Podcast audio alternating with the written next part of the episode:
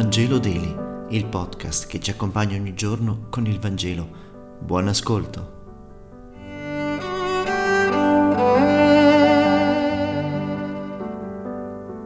Mercoledì 10 novembre, dal Vangelo secondo Luca, capitolo 17, versetti 11 e 19. Durante il viaggio verso Gerusalemme, Gesù attraversò la Samaria e la Galilea.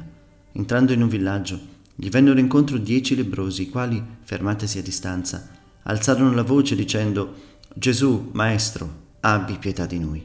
Appena li vide, Gesù disse Andate a presentarvi ai sacerdoti. E mentre si andavano, furono sanati. Uno di loro, vedendosi guarito, tornò indietro lodando Dio a gran voce e si gettò ai piedi di Gesù per ringraziarlo. Era un samaritano. Ma Gesù osservò, non sono stati guariti tutti e dieci, e gli altri nove dove sono? Non si è trovato chi tornasse a rendere gloria a Dio all'infuori di questo straniero? E gli disse, alzati e va, la tua fede ti ha salvato.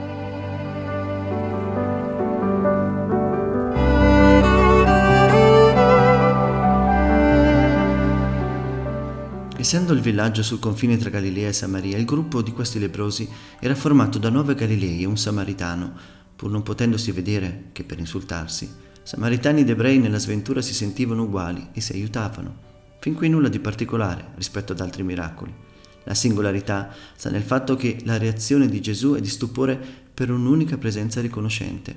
Per questo dona al samaritano la guarigione integrale, con la remissione dei peccati davanti all'evento straordinario della guarigione. Uno solo, il samaritano, lo straniero, sente l'esigenza e il dovere di ringraziare, lodando Dio a gran voce. La reazione di Gesù è di stupore per un'unica presenza riconoscente. Tutti si sono sottomessi al comando del Signore, vincendo la prova della fede, ma uno solo ha superato quella della gratitudine. Perché, penserete, dobbiamo ringraziare Dio? Per i suoi continui e abbondanti doni, dalla vita alla nuova giornata, dalle soddisfazioni che quotidianamente ci offre alla salvezza attualizzata in Gesù Cristo.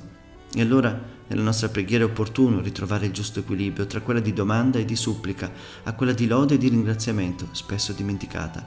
Che brutta cosa l'ingratitudine. L'ingratitudine arriva da un cuore superbo o da un cuore indifferente. L'indifferente è colui che non coglie il sapore della vita, la bellezza di un sorriso. Il superbo, al contrario, pensa di non averne bisogno. Quanta ingratitudine dei figli verso i genitori, quanta ingratitudine degli uomini verso Dio. Tutta la nostra vita dovrebbe essere un continuo rendimento di grazie al buon Dio. Invece Gesù non incontra se non ingrati e indifferenti. Un autore francese commentava questo brano dicendo guarire gli uomini dalla loro ingratitudine è ben più difficile che guarirli dalle loro malattie. I nove sono guariti, hanno ottenuto ciò che chiedevano, ma non sono stati salvati. Sono rimasti chiusi nella loro parziale e distorta visione di Dio Chiediamo allora a Dio che ci guarisca da ogni lebbra, da ciò che ci allontana dai fratelli, ma soprattutto che ci salvi dall'ingratitudine verso di Lui.